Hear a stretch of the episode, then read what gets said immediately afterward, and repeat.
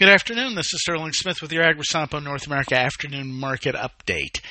And it was a uh, pretty much a risk on day for most all items, as pretty much everything did trade higher at some point in the day, and most things finished the day higher.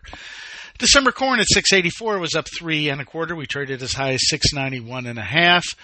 March corn 690 and a half. That was up three. We traded as high as 698. That seven dollar area still proves to be a little bit elusive for the corn market.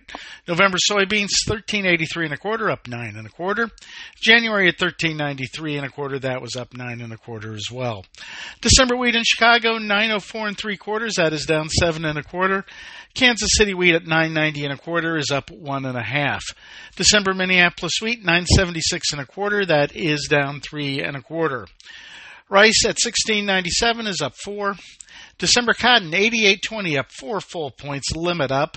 March at 86.19 up four full cents, and that was limit up as well. December uh, live cattle 147.55 down 48. Feeders 175.32 down 73. Hogs wild day in the hogs 74.55 down 318. Traded as high as 79.15 as low as 72.97 which was limit down. We'd staged a recover, recovery early, but the midday hog report proved to be problematic once again. November uh, orange juice 198.95 up 70. November crude 86.23 up 260. November diesel 351.15 up 14 and a quarter. And November gasoline unleaded 265.95 up 14 and a half cents. We do have an OPEC meeting tomorrow, and uh, they are probably going to be uh, cutting production, so the market is nervous in front of that. Natural gas aged a substantial recovery, 682 up 35 or about 5.5% after trading as low as 631, and it's moving back above some moving averages.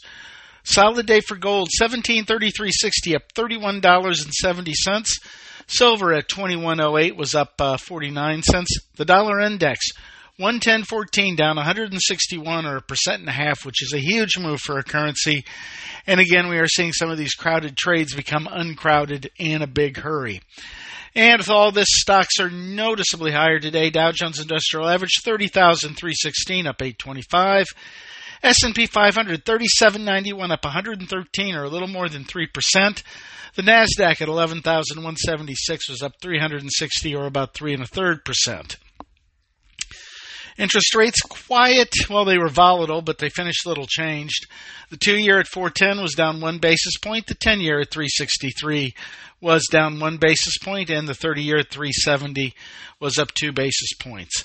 We do have a big unemployment number at the end of the week. Tomorrow we also have a CONAB number uh, for the uh, Brazilian crops.